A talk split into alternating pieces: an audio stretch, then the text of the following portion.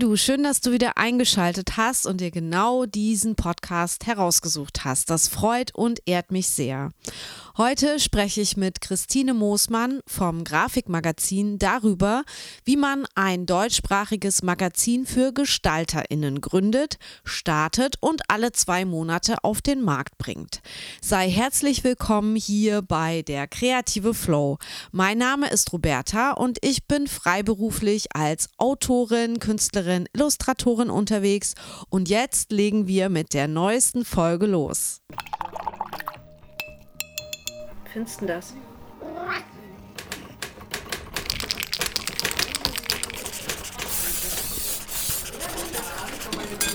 Der kreative Flow, ein Podcast für Kreativschaffende von Roberta Bergmann. Noch jemand Stifte?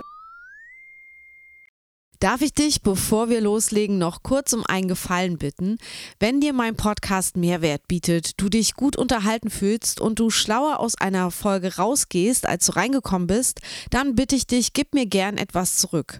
Hey, und immerhin ist das hier schon die sechste Staffel, also unterstütz mich gern, beziehungsweise den Podcast und den Blog bei Steady. Das geht schon ab vier Euro fünfzig monatlich oder vier Euro dann im Jahr. Und das hilft mir ungemein und für dich ist es nur ein Kaffee oder ein Bierchen im Monat weniger. Und dafür bekommst du sogar analoge Post und exklusive Folgen von mir, wirst Teil der V I P-Community, kannst meinen Blog auf Steady lesen und nimmst an einer jährlichen Verlosung teil. Und das alles ab vier Euro. Also hab vielen Dank dafür. Und hier noch ein Shoutout an die neueste Steady-Unterstützerin meines Podcasts. Ein großer Dank geht raus an Katharina Jander, die den Podcast und Blog nun schon seit einigen Monaten unterstützt. Es freut mich sehr, liebe Katharina, dass du an Bord bist.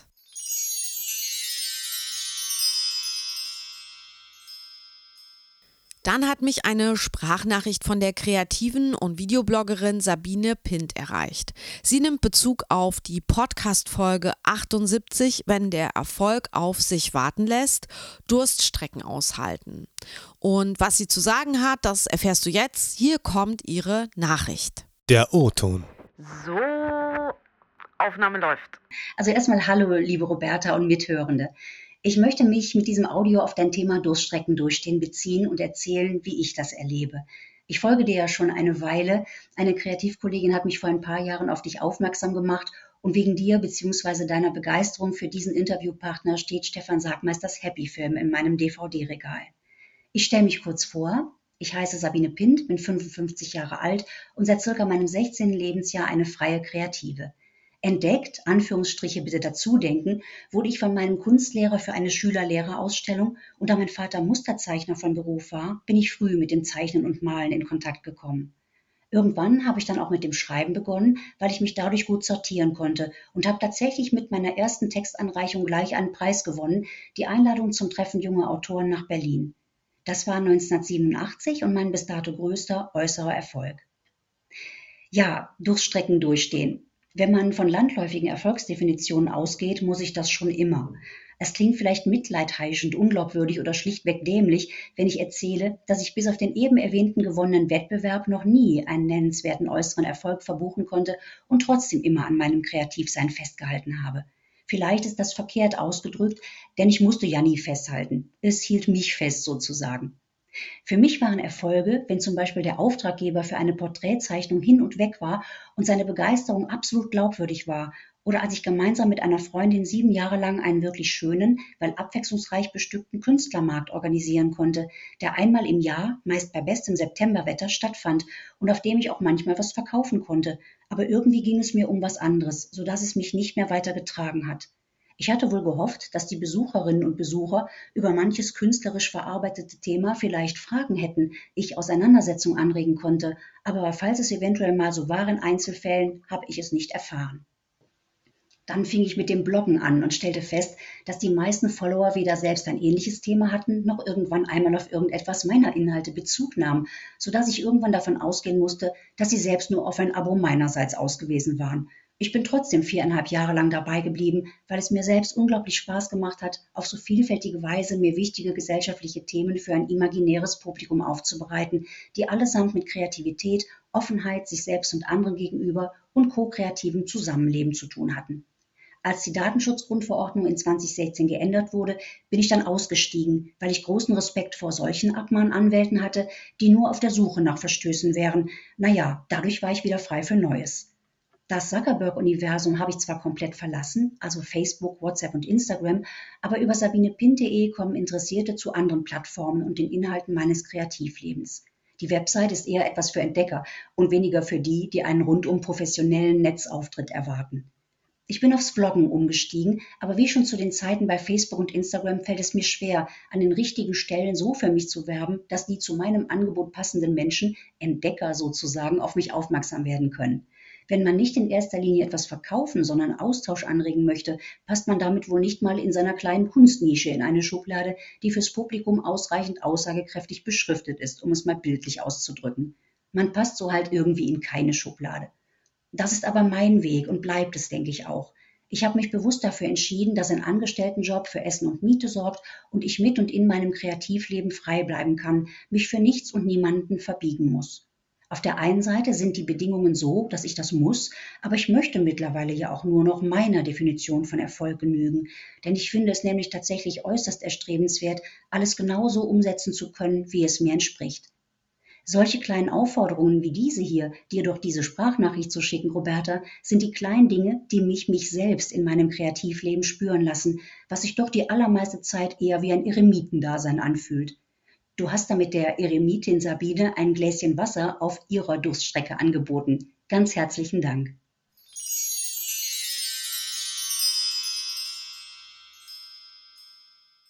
Liebe Sabine, hab Dank für deine Nachricht via Speakpipe. Dein Kommentar zur achtundsiebzigsten Folge hat das Thema und die Frage nach dem künstlerischen Erfolg. Und jetzt mal ganz ehrlich, was ist das überhaupt? Wie definiert das jeder, jeder für sich? Ähm, sehr bereichert und um eine weitere Perspektive erweitert. Schön, dass du für dich einen Weg gefunden hast, frei das künstlerisch umsetzen zu können, was du dir wünschst und dabei auch keine Kompromisse machen musst. Ich denke, dass viele Kreative, die von ihrem künstlerischen Output leben oder leben wollen, eben solche Kompromisse eingehen, sei es künstlerischer Art als auch ähm, ja, technischer Art oder eben, was du beschreibst bezüglich Social Media. Und du hast dich für deine innere Zufriedenheit entschieden, da bewusst nicht mitzuspielen und dir zu hundert Prozent treu zu bleiben, auch wenn das eben bedeutet, dass äußere Erfolge unwahrscheinlicher werden und du einem Brotjob nachgehst, der nicht künstlerisch ist. Aber ich finde das super und bewahre dir diese Einstellung, denn nicht jeder muss seine kreative Identität zum Geldverdienen nutzen. Manchmal ist es gesünder und erfüllender, nebenbei frei und kreativ zu schaffen, ohne jeglichen finanziellen Druck. Und mit dieser Entscheidung bist du auch nicht alleine. Ich kenne einige und wir haben auch schon einige Stimmen hier im Podcast gehört, die das genauso handhaben wie du. Also hab Dank für deine Stimme hier im Podcast. Es hat mich sehr gefreut.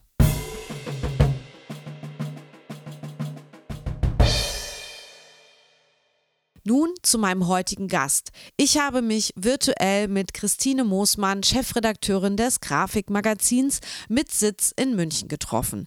Ich wollte wissen, wie das noch junge Magazin entstanden ist und wie sie neue Themen und Trends aufspüren und was alles dahinter steckt, bis eine neue Ausgabe veröffentlicht wird.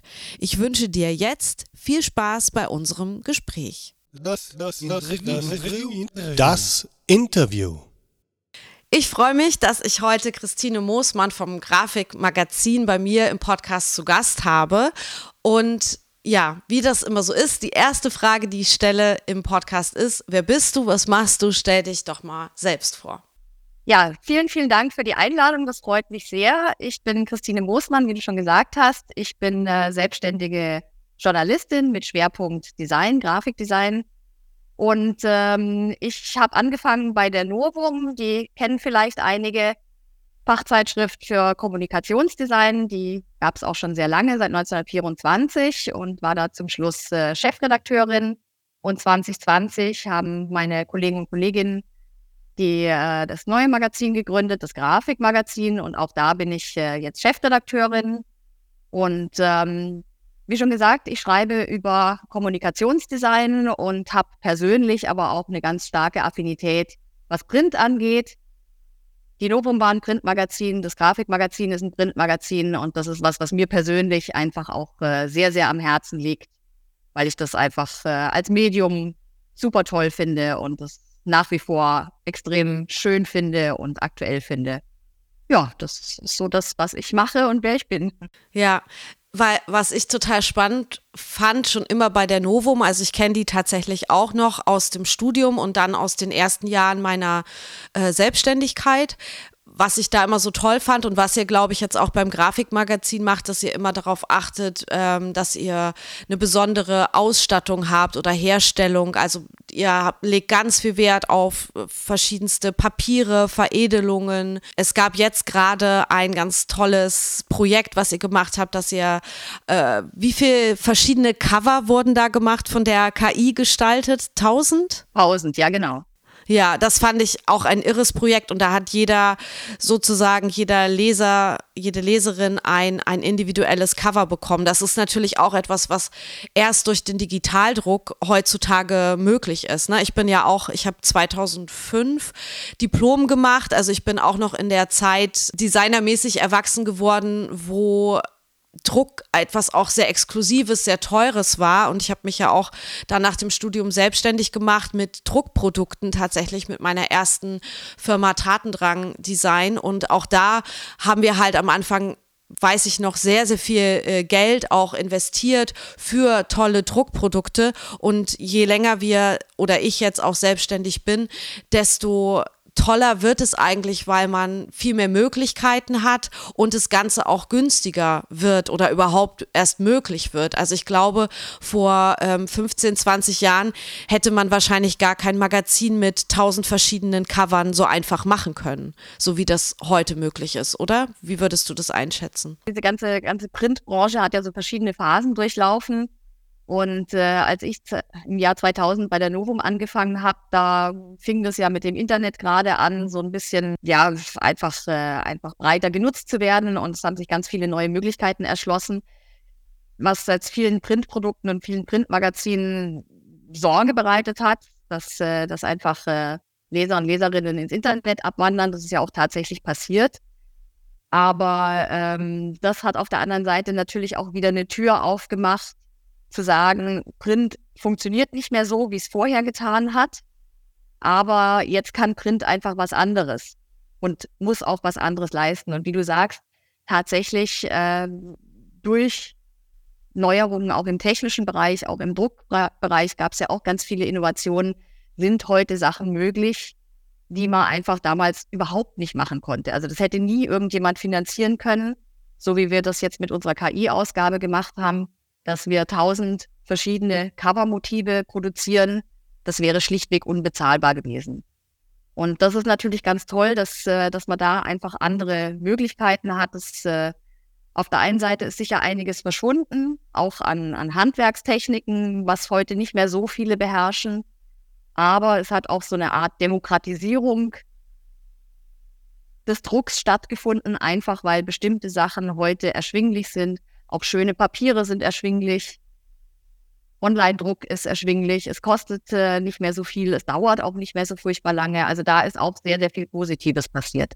Ja, finde ich auch. Und ich, es ist ja auch schön. Also ich finde diese Entwicklung ganz toll und es ist, wirkt alles viel weniger beschwerlich, äh, als es so zu der Zeit war, wo ich angefangen habe, mich ja professionell damit auseinanderzusetzen, damit Geld zu verdienen. Deswegen ist es einfach ganz toll und ich weiß es total wertzuschätzen, was man da heute so alles machen kann und ausprobieren kann, weil ich bin ja auch sehr neugierig und ich habe auch im Studium ähm, Handbuchbinden gelernt und mich auch sehr viel mit äh, Papier und so weiter beschäftigt und ich finde es halt einfach, mir macht es auch Spaß, ich bin ja auch Autorin und bringe Bücher raus und ich finde es total spannend, wenn es dann um das Thema Herstellung geht und wenn man dann tolle Papiere aussuchen kann und, und ja auch guckt, dass es eben auch vielleicht, was heißt vielleicht, dass es fair produziert wird oder dass man Biofarben benutzt, und das war ja auch alles, wenn ich bedenke, vor langer Zeit, sag ich jetzt mal,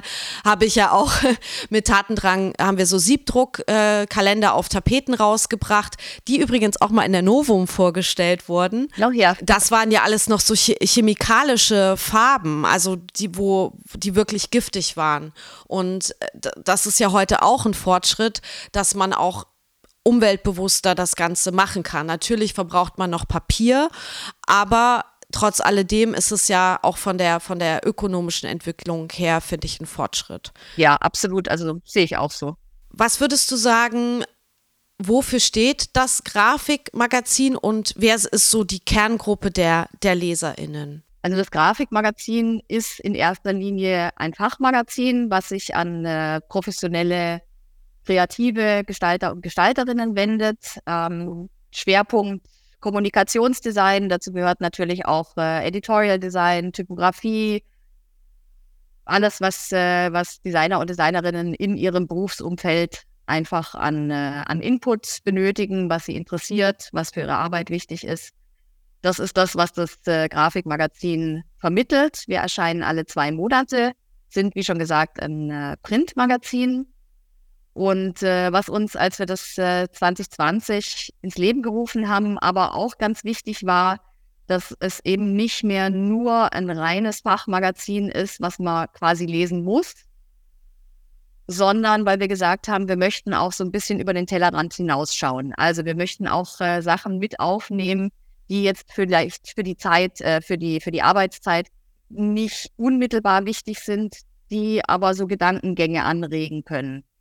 Einfach aus dem Hintergrund, weil wir schon immer auch in der, in der Zeit der Novum davor so viele tolle Arbeiten auf den Tisch bekommen haben, wo man gesagt hat, es passt nicht so richtig rein, weil das ist jetzt nicht so unmittelbar arbeitsbezogen, aber Mensch, das ist doch ein total toller Gedankengang. Ja, also das, wir haben jetzt zum Beispiel für die nächste Ausgabe, es gibt ein Material Design Lab in den, in den U S A, das eine Architektin und eine Designerin gegründet haben. Und die machen sich zum Beispiel Gedanken über Materialgesundheit. So nennen sie das. Und ähm, das ist einfach was, das hat natürlich nichts mit Kommunikationsdesign als solchem zu tun, aber einfach so diese Überlegungen, die Materialien, mit denen wir uns umgeben, die wir auch bei unserer Arbeit einsetzen.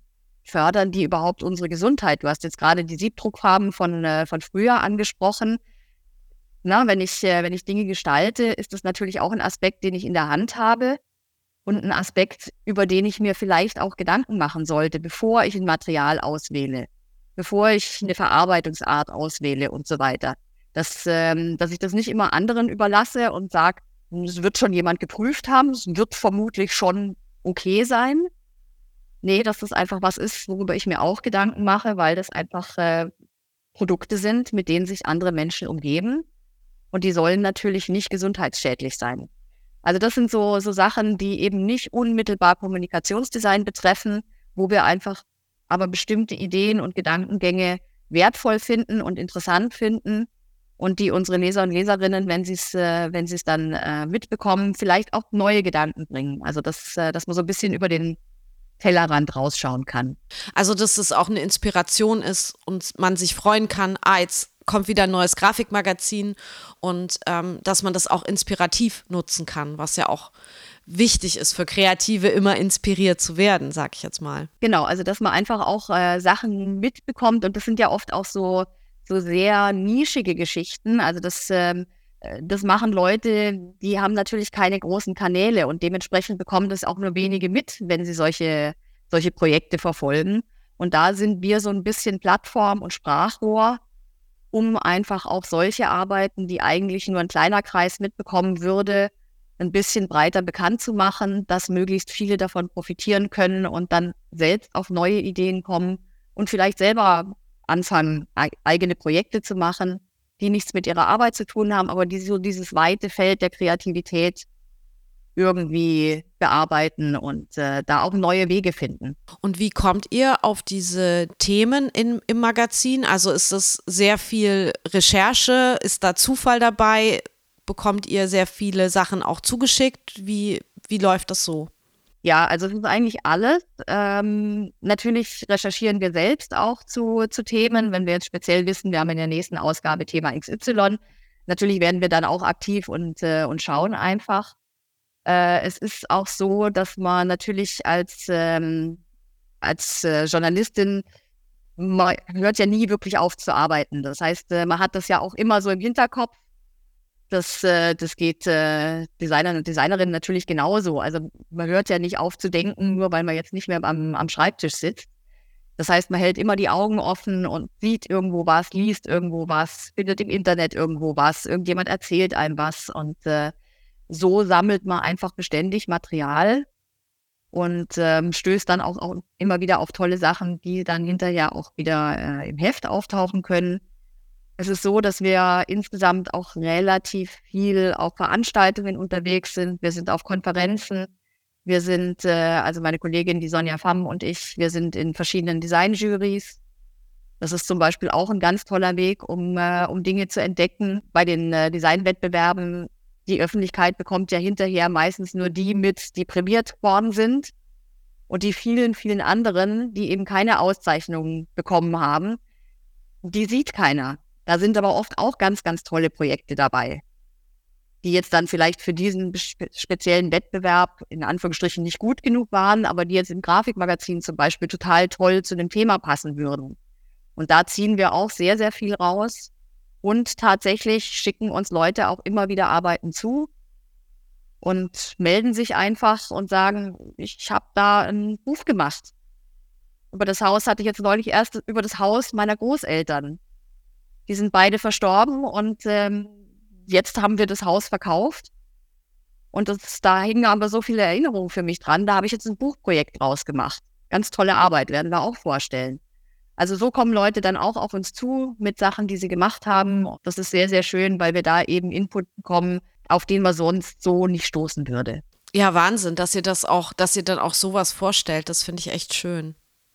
So ein, so ein, so ein ganz spezielles Projekt, was ja vielleicht auch gar nicht groß produziert wird, ne? Also so eher so wie so eine Skizze oder, oder ein Unikat. Genau, genau. Es sind oft ganz kleine Projekte, es sind oft äh, Sachen, wie du sagst, da gibt es dann halt drei Künstlerbücher oder vielleicht fünf für die Familie oder so.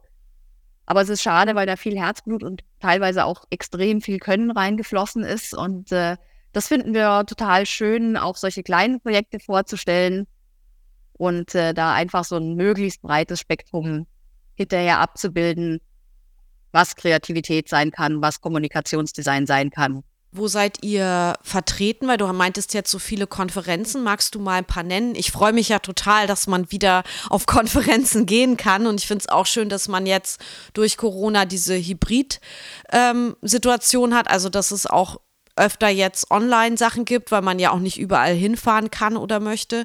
Aber magst du mal so ein paar Events nennen? Also ihr seid ja in München ansässig, ne, mit dem Magazin. Und ich habe, ich kriege das über LinkedIn so ein bisschen bei euch mit. Ihr seid dann natürlich auch, und München macht auch sehr viel im Designbereich, habe ich so den Eindruck.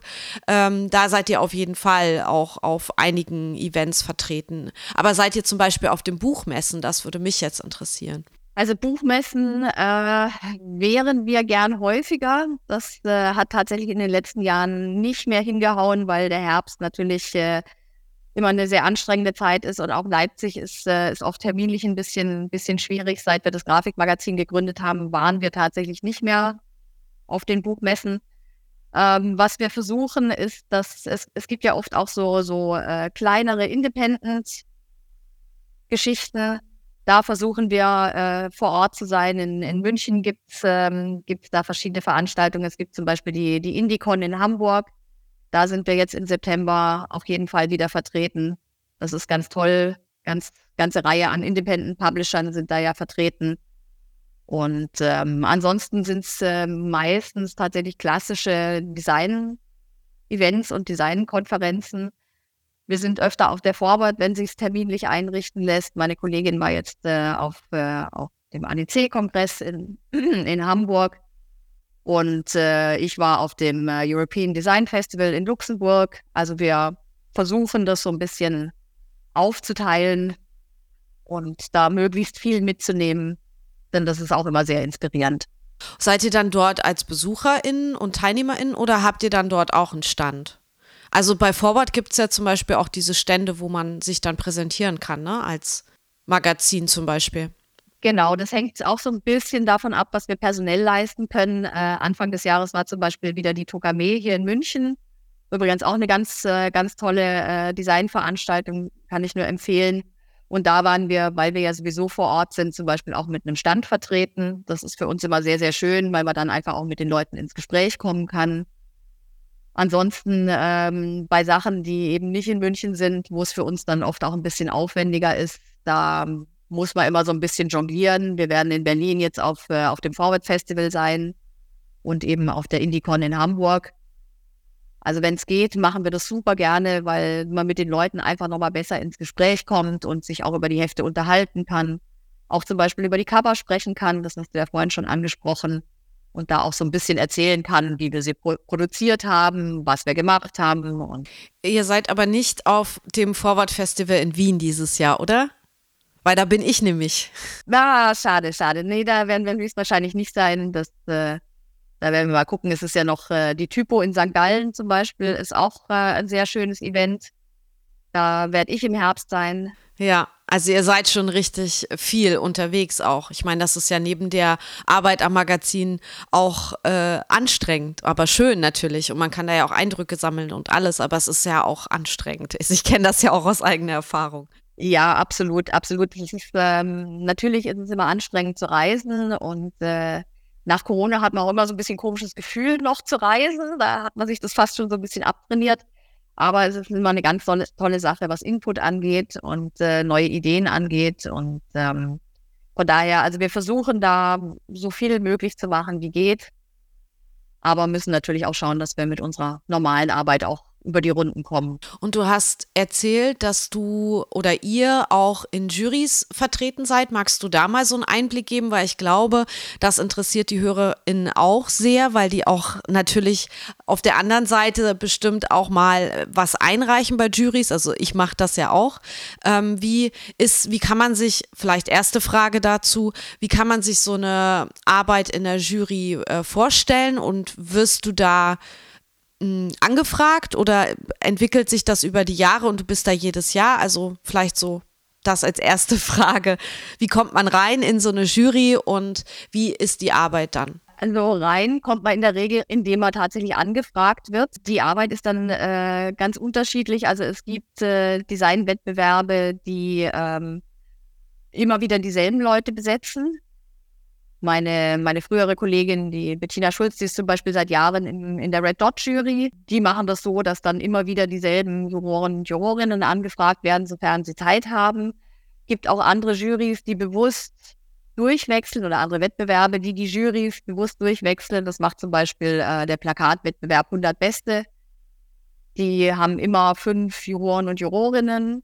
Ein Jahr sind es äh, drei Männer und zwei Frauen, das nächste Jahr sind es drei Frauen und zwei Männer, die wechseln das wirklich extrem paritätisch ab und das ist immer jemand Neues. Also die kommen immer komplett neu rein, das ist denen jetzt wichtig und äh, viele machen so ein bisschen, machen so ein bisschen so eine Mischform, dass äh, man ein paar Jahre in der Jury ist und dann kommen wieder ein paar neue Leute dazu. Das ist tatsächlich was, was äh, von Ver- Veranstalterseite entschieden wird. Und äh, die Juryarbeit selbst, auch die funktioniert je nach Wettbewerb ganz unterschiedlich. Meine Kollegin Sonja, die äh, war jetzt im, im A D C in der Jury zum Beispiel. Da, soweit ich es mitgekriegt habe, wurde extrem viel diskutiert und äh, das war ein sehr langwieriger Prozess. Es gibt aber auch andere, andere äh, Jurys. Ich bin zum Beispiel seit einigen Jahren bei den European Design Awards. Da gibt es ein Punktesystem, was einfach relativ klar geregelt ist. Das heißt, so schwierig es ist, aber da fliegen halt dann oftmals Arbeiten einfach raus und man hat dann hinterher meistens nur noch eine relativ kleine Auswahl, über die dann diskutiert wird, es sei denn, jemand bricht jetzt das Herz, weil er sagt, die Arbeit, da hänge ich ganz besonders dran, dann hat er natürlich immer noch die Möglichkeit, die anderen versuchen umzustimmen. Also, mhm. Die sind alle ganz unterschiedlich geregelt, jeder macht es ja.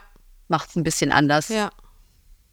Bei den European Design Awards ist es ja so, dass die auch jedes Jahr dann von einem anderen Land gehostet werden, also die Preisverleihung, so habe ich das auf dem Schirm. Fährst du dann auch immer in die anderen Länder? Also ich weiß, dass es mal in Griechenland war, mal in Luxemburg. Genau. Bist du bei der Preisverleihung dann auch dabei? Wenn es möglich ist, ja. Also die äh, European Design Awards, das, äh, das Team sitzt in, in Athen. Das heißt, wenn nicht gerade Corona ist, dann äh, ist die, die Jury-Sitzung dann auch tatsächlich in Athen vor Ort. Und äh, die eigentliche Preisverleihung mit I D-Festival wird jedes Jahr in einem anderen Gastland ausgetragen. Letztes Jahr waren wir zum Beispiel in, äh, in Tallinn in Estland. Und äh, dieses Jahr war Gastgeberland Luxemburg. Und äh, nächstes Jahr wird es Italien sein.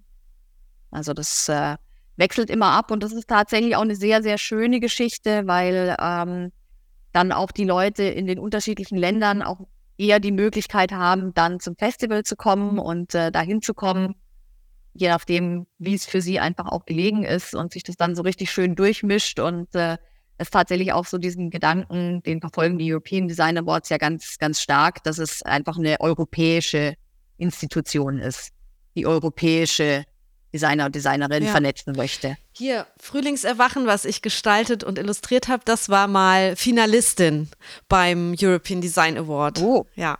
Oh, gratuliere. Schön. Ist aber auch schon wieder acht Jahre her. Ja, ja. Deswegen habe ich zudem ähm, tatsächlich einen persönlichen Bezug zu dem Preis, ja. Ja, ihr habt ja gestartet mit äh, dem Grafikmagazin zwanzig zwanzig, mit einem Crowdfunding und, ne, so, und wusstet ja noch nicht, äh, wie, wie sich das alles so entwickelt. Jetzt seid ihr schon drei Jahre dabei und es gibt jetzt einige äh, Ausgaben, wie man sich ausrechnen kann, wenn es zweimal, äh, alle zwei Monate erscheint. Wie ist denn jetzt so die Perspektive in die Zukunft? Also habt ihr eine Vision, wo ihr noch hin wollt? Wollt ihr noch mal was verändern oder sagt ihr, nee, es ist jetzt, hat sich richtig gut entwickelt, auch mit den AbonnentInnen, weil von denen werdet ihr hauptsächlich dann auch leben oder das Magazin wird davon leben, dass ihr AbonnentInnen habt. Magst du da mal was zu erzählen? Zum, zu diesem Verlauf auch? Ja, also vielleicht muss man da noch äh, kurz vorne, vorwegnehmen. Wir waren ja ursprünglich das Team, das die Novum gemacht hat und die wurde ja Ende äh, zwanzig zwanzig eingestellt als eigenständige Zeitschrift. Das war wiederum der Grund, warum wir überhaupt äh, unsere eigene Zeitschrift, das Grafikmagazin, gegründet haben. Wir sind tatsächlich mit einem Crowdfunding gestartet, um einfach so eine, so eine Anschubfinanzierung auf die Beine zu stellen. Das hat fantastisch funktioniert. Das hätten wir uns damals gar nicht zu träumen gewagt, dass das tatsächlich so gut äh, funktioniert. Da waren wir auch. Bei welchem Anbieter wart ihr, das Crowdfunding? Weißt du das noch? Das war Startnext. Startnext, ja, weil da habe ich auch schon mal eins gemacht. Mhm. Ist ja auch eine deutsche Firma. Richtig, genau. Und da sind wir auch, äh, auch gut unterstützt worden. Also da gibt es zum Beispiel von der Stadt München gibt's auch Leute, die einem tatsächlich unterstützen, wenn man da eine, eine Crowdfunding-Kampagne starten möchte. Wir haben da also Beratung bekommen und äh, das hat uns auch sehr geholfen. Und äh, wir waren, wie schon gesagt, äh, extrem überrascht, wie gut das funktioniert hat. Das hat uns auch so ein bisschen... Also natürlich nicht nur finanziell unterstützt und geholfen, sondern es hat uns auch äh, natürlich seelisch gut getan, dass offensichtlich doch eine ganze Menge an, an Menschen daran glauben, dass das äh, nicht nur funktionieren kann, sondern dass es auch eine gute, unterstützenswerte Idee ist. Das äh, war für uns natürlich auch ganz wichtig in dieser Gründungszeit. Und der zweite Punkt ist der, das lief also sehr, sehr positiv. Was nicht so positiv lief, sage ich ganz ehrlich, war, dass äh, wir schon gehofft haben, weil wir ja über die Novum auch viele Kontakte hatten und äh, wir haben ja auch die ganzen Social-Media-Kanäle betreut von der, von der Novum und hatten da einfach auch sehr, sehr viele Leute, die wir erreicht haben über diese Kanäle. Und wir hatten gehofft, dass wir mehr Leute rüberziehen können. Also, dass, dass das eher so ein, so ein Automatismus ist. Die finden die Novum-Klasse, sie hören, die gibt es so in der Form nicht mehr. Sie hören aber, dass dieselben Leute jetzt was Neues machen. Also schauen sie sich das Neue an und wandern zu, zu der neuen Zeitschrift. Und interessanterweise hat das nicht funktioniert. Also es sind sicher ein paar, sind dann äh, übergeschwenkt, aber das lag vielleicht auch tatsächlich am Lockdown und an Corona, dass ähm, viele Leute das so gar nicht mitbekommen haben. Das glaubt ja oft über, über Social Media, wenn man so und so viele Follower hat, dann erreicht man auch nennenswert äh, viele Menschen. Und das hat so nicht ganz funktioniert. Viele Leute, uns begegnen heute noch Leute, die uns sagen, ja, ich war ganz überrascht, also ich habe ich gar nicht mitgekriegt, ja. Ja, Novum war ja, auf einmal aber weg. Das, aber dass ihr was Neues gemacht habt, das höre ich jetzt zum ersten Mal, drei Jahre hinterher. Okay, krass, ja.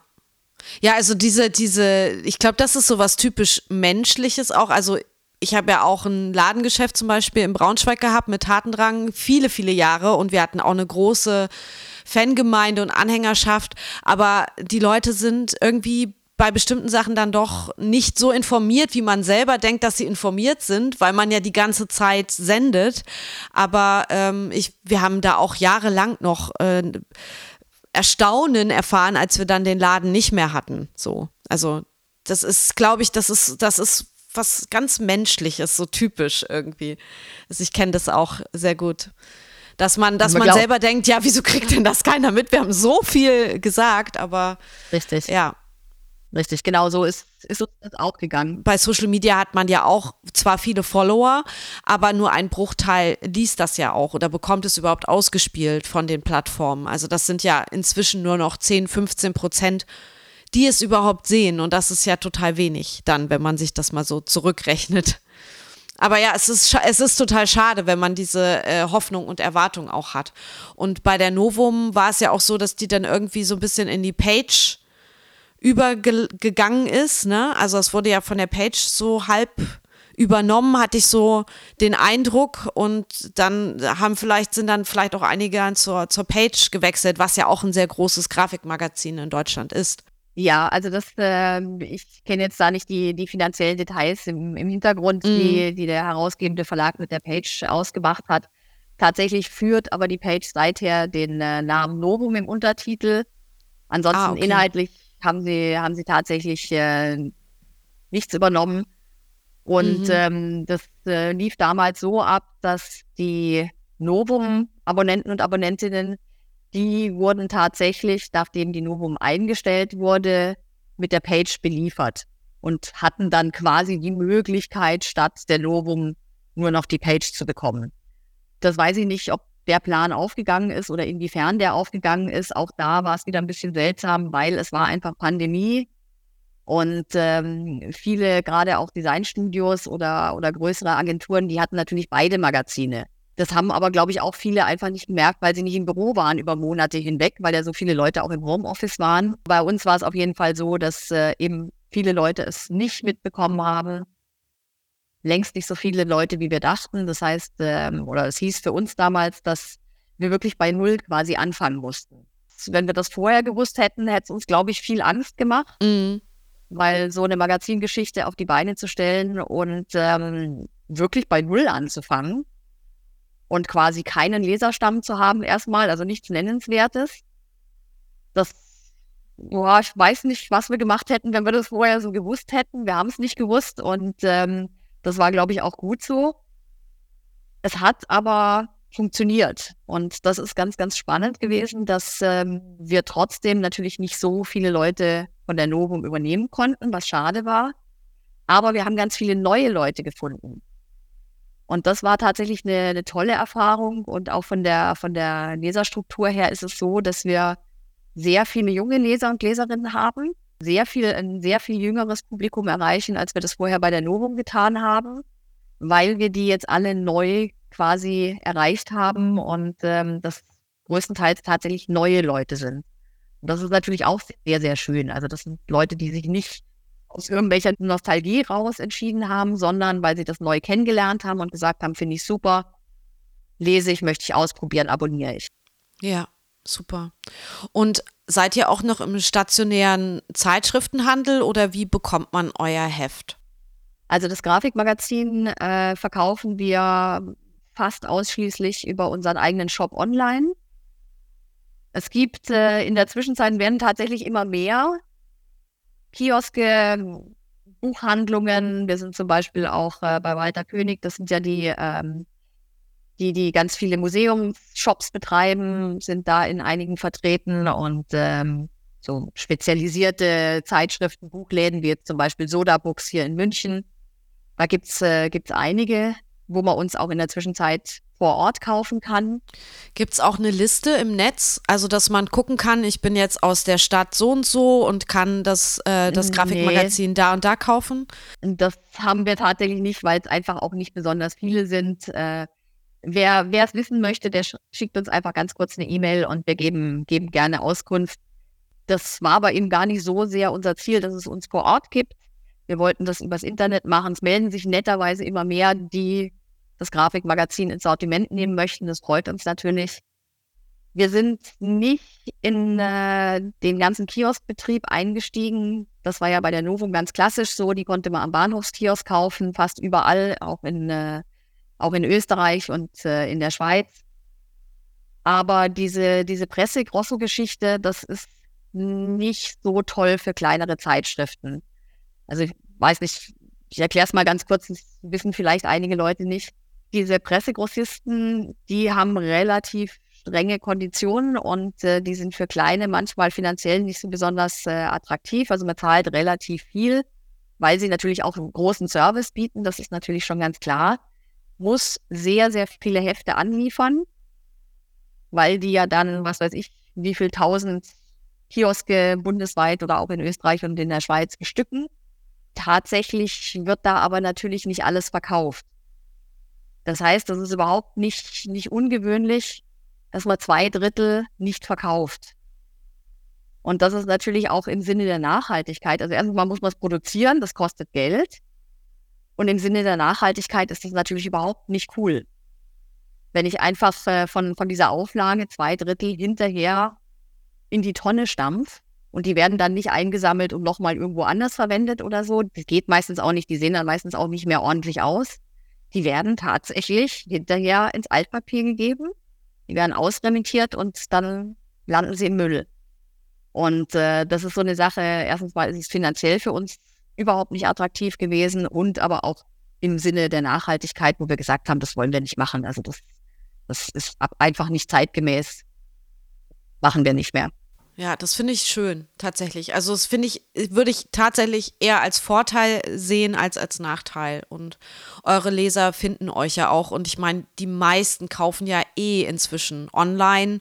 Und das hat ja auch den Vorteil, dass man es im Briefkasten bekommt. Also man muss ja auch ja. Äh, nicht noch irgendwo hingehen, wenn es einem gerade zeitlich nicht äh, passt. Also ich finde es eher ein Pro. Ja, also was natürlich äh, wegfällt, ist, dass man, das, äh, das hat man früher glaube ich, viel häufiger noch gemacht, dass man in so stöbern. Genau, dass man in den Buchladen geht oder in den äh, Zeitschriftenladen geht und einfach mal so guckt, was da so rumsteht. Und dann fängt man an zu blättern und dann liest man so ein bisschen rein und dann nimmt man das nächste Magazin und liest ein bisschen rein. Das hat man dann natürlich eben nur in diesen ausgewählten Geschäften, in denen wir vertreten sind. Aber wir haben es zum Beispiel auch so gemacht, dass, äh, dass wir gesagt haben, wer bei uns online bestellt, zahlt in der E U kein Porto. Also das ist tatsächlich wie am Kiosk kaufen. Man zahlt auch genau denselben Preis. Wir erheben kein zusätzliches Porto, dass es für die Leute einfach attraktiv ist und nicht umständlich ist. Und ich muss dann nicht irgendwie anfangen drauf zu rechnen und weiß dann nicht, kommen da zwei Euro fünfzig drauf oder kommen dann drei Euro neunzig drauf oder sonst irgendwas. Das ist einfach äh, auch so eine, so eine ganz transparente Preispolitik, die wir versucht haben, dazu zu fahren. Mhm. Und jetzt nochmal zurück zu meiner Frage. Habt ihr da jetzt noch Wünsche, wie es weitergeht mit dem Magazin? Wollt ihr noch was äh, anpassen oder seid, sagt ihr, nee, das läuft jetzt so, wie es läuft, sehr gut und so machen wir das weiter? Sind die nächsten Ausgaben gesichert? Das ist ja auch äh, eine wichtige Frage. Also was habt ihr da, wie geht's weiter in der Zukunft? Ja, also es ist, äh, es ist so, die nächsten Ausgaben sind gesichert. Also das ist äh, sehr, sehr schön jetzt nach ähm, zwei, dreiviertel Jahren. Sind wir tatsächlich auf einem Level, wo wir uns äh, finanzieren können und wo auch äh, die nächsten ähm, Ausgaben gesichert sind. Aber es bewegt sich schon immer noch auf einem vergleichsweise niedrigen Niveau. Und äh, da würden wir uns natürlich wünschen, weil wir sehr, sehr viel Herzblut in die Ausgaben reinstecken, weil, wie schon gesagt, auch sehr, sehr viel spannende Sachen drin stecken, wo wir natürlich auch äh, jetzt mal ganz, ganz abgesehen vom Finanziellen uns auch wünschen würden, dass es einfach auch mehr Menschen erreicht, dass es auch mehr Menschen sehen. Na, na klar, ja. Ja, das, äh, da sind so viele tolle Sachen drin, die da drin stecken und so viele tolle Projekte. Da würden wir uns also wünschen, dass das äh, noch eine größere Sichtbarkeit bekommt, dass das noch mehr Leute mitbekommen und äh, auch profitieren von diesen ganzen Vorarbeiten, die auch andere geleistet haben und diesen, diesen, dieser kreativen Vielfalt.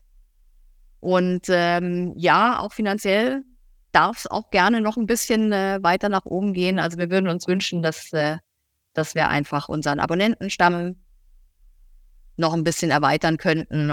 Ansonsten, wir sind zufrieden. Wir sind äh, in die Pandemie gestartet und äh, dann kam der Ukraine-Krieg. Und dann kam die Inflation und dann kam die Papierkrise und ähm, die Energiekrise. Alles überlebt. Wir haben es trotz all dieser Widrigkeiten haben wir es tatsächlich geschafft und äh, nicht nur dieses Magazin an den Start gebracht, sondern wachsen auch äh, zwar langsam, aber wir wachsen. Und das ist einfach ein sehr schönes Gefühl und ähm, von daher hoffen wir, jetzt ist ja alles wieder so ein bisschen normaler geworden. Es gibt wieder Veranstaltungen, es gibt wieder Konferenzen, es gibt wieder Events und äh, an den Hochschulen passieren wieder die Sachen, die da auch passieren sollen, dass auch die Studierenden einfach wieder den entsprechenden Input bekommen.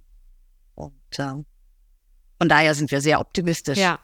Habt ihr eine digitale Ausgabe oder schließt ihr das kategorisch aus? Ich weiß es ehrlich gesagt nicht. Oder kann man die auch digital lesen?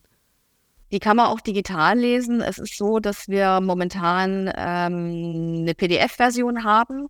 Das heißt, wer sich das, das Printmagazin kauft, der bekommt auch, kann sich ein P D F runterladen und kann das Ganze dann eben auch digital lesen. Wir verkaufen auch die P D F-Ausgabe. Es ist allerdings tatsächlich in Anführungsstrichen nur eine P D F-Ausgabe.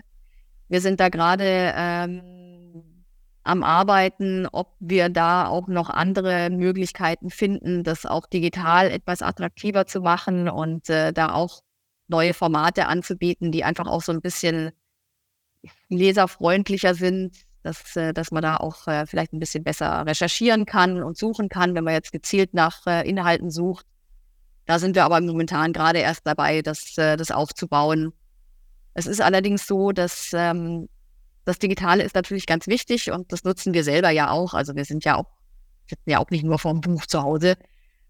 Aber es ist für uns als Magazin schon so, dass, dass, die, dass ähm, diese Printausrichtung, die ist für uns ganz wichtig und das ist unser Markenkern und das ist auch das, was für uns an erster Stelle steht. Wir sind ein Printmagazin.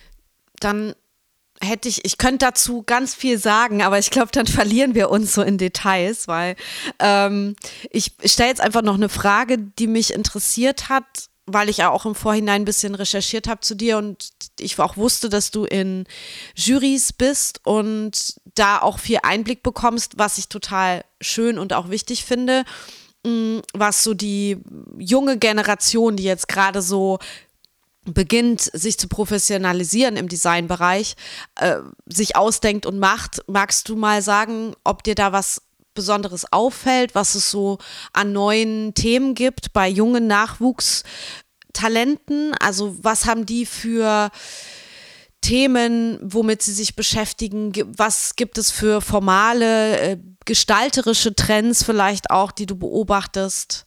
Kommt irgendwas zurück, was schon mal da gewesen ist, was ja auch de facto immer so ist, sowohl formal als auch inhaltlich?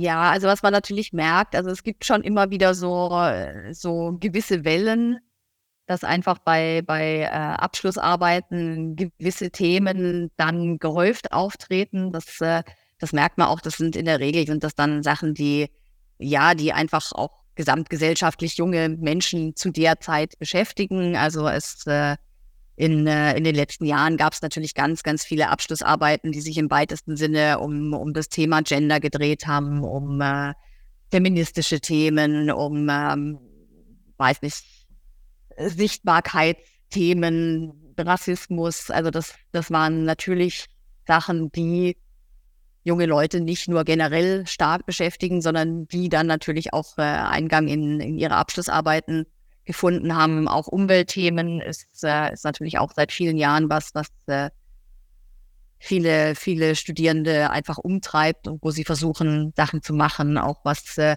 was Fast Fashion angeht, dass da auch ganz viele tolle Konzepte aufgetaucht sind. Mensch, wir sind ja eigentlich diejenigen, die es hauptsächlich machen. Was könnten wir da tun? Das, äh, das, ja, also das, äh, da gibt es ganz, ganz viele Geschichten.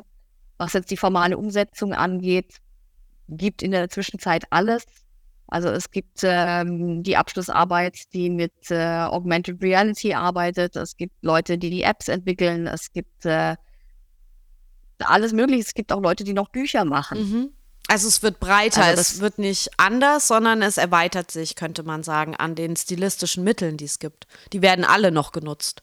Die werden alle noch genutzt. Und äh, es ist auch ganz, ganz schön. Ich habe eher so das Gefühl, dass ähm, vielleicht in der letzten Zeit wieder mehr Print auch kommt. Also das ist tatsächlich mal eine Zeit lang relativ eingeschlafen, weil auch die Hochschulen in der Ausbildung eine Zeit lang massiv auf digitale Anwendungen gesetzt haben und da ja auch ganz viele äh, neue Kurse aufgestellt haben. Und ähm, dementsprechend ist, ist Print eine Zeit lang so ein bisschen rückläufig geworden oder gewesen. Da habe ich so das Gefühl, das geht jetzt wieder ein bisschen, bisschen zurück. Es gibt jetzt wieder mehr Leute, die gezielt, egal zu welchem Thema sie inhaltlich letzten Endes äh, forschen oder welches, äh, welches Thema sie interessiert hat, das aber ganz gezielt dann im Print umsetzen und dann eine Broschüre machen oder ein wunderschönes Buch machen und äh, auf die Art und Weise auch Print für sich neu entdecken und Drucktechniken, von mir aus dem Buchdruck oder selber binden, wie du gesagt hast. Ja, das, das freut mich. Das erfreut mein Herz, tatsächlich. Wir haben noch eine kleine Überraschung für alle, die bis hierher den Podcast gehört haben. Und zwar haben wir uns im Vorhinein überlegt, dass wir gerne drei Hefte vom Grafikmagazin an euch, die ihr das hier hört, ähm, ja, verschenken wollen würden, so ein kleines Gewinnspiel. Und das funktioniert so, dass ihr, wenn ihr ein Grafikmagazin, die aktuelle Ausgabe haben möchtet, dann schreibt ihr einfach eine E-Mail an hallo at der kreative flow punkt de und zwar bis dreißigsten neunten und dann sondiere ich das, dann mache ich eine Verlosung und suche da ähm, drei Ähm, Adressen raus und die bekommen dann, also ihr müsst natürlich in die E-Mail auch eure Postadresse schreiben, weil wir verschicken das ja an euch und dann bekommt ihr ein Grafikmagazin und dafür würde ich auch nochmal Danke sagen, Christine. Ja, sehr gern. Das ist eine ganz tolle Aktion und ich hoffe, ihr macht alle mit und macht jetzt gleich mal hier euer E-Mail-Programm auf und schreibt einfach in den Betreff, ich möchte ein Grafikmagazin haben. Und eure Postadresse und das war's auch schon. Und ihr findet auch nochmal alle Infos dazu, auch zum Grafikmagazin und zu Christine in den Shownotes dieser Folge. So, und damit sind wir am Ende äh, unseres Interviews und ich bedanke mich ganz herzlich dafür, dass du so Rede und Antwort gestanden hast für den Podcast und ich wünsche euch wirklich ganz viel Erfolg weiterhin mit dem Magazin und ja, freue mich, dass ihr jetzt auch bei mir mal zu Gast wart. Ja, herzlichen Dank. Hat total viel Spaß gemacht und äh, freue mich natürlich, wenn möglichst viele Leute sich zurückmelden und äh, wir die drei Hefte verschicken können und ansonsten gerne mal einfach auf äh, grafikmagazin punkt de reingucken. Herzlichen Dank für die Einladung. Sehr, sehr gerne. Tschüss. Tschüss.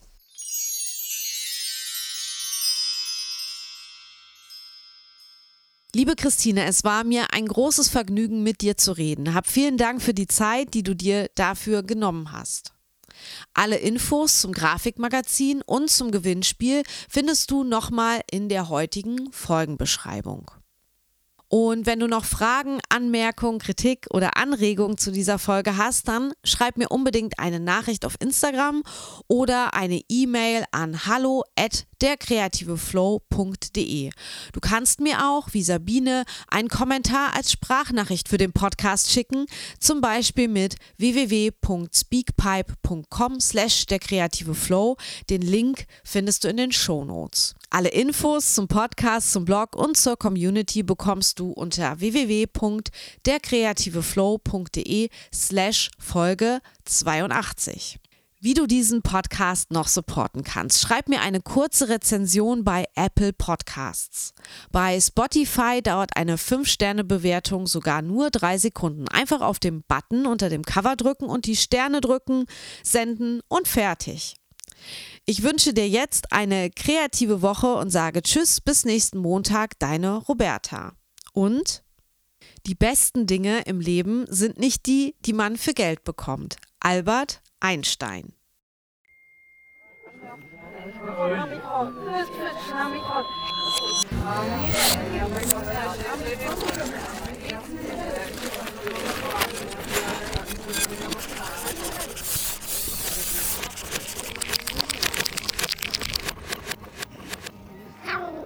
Sonst nicht.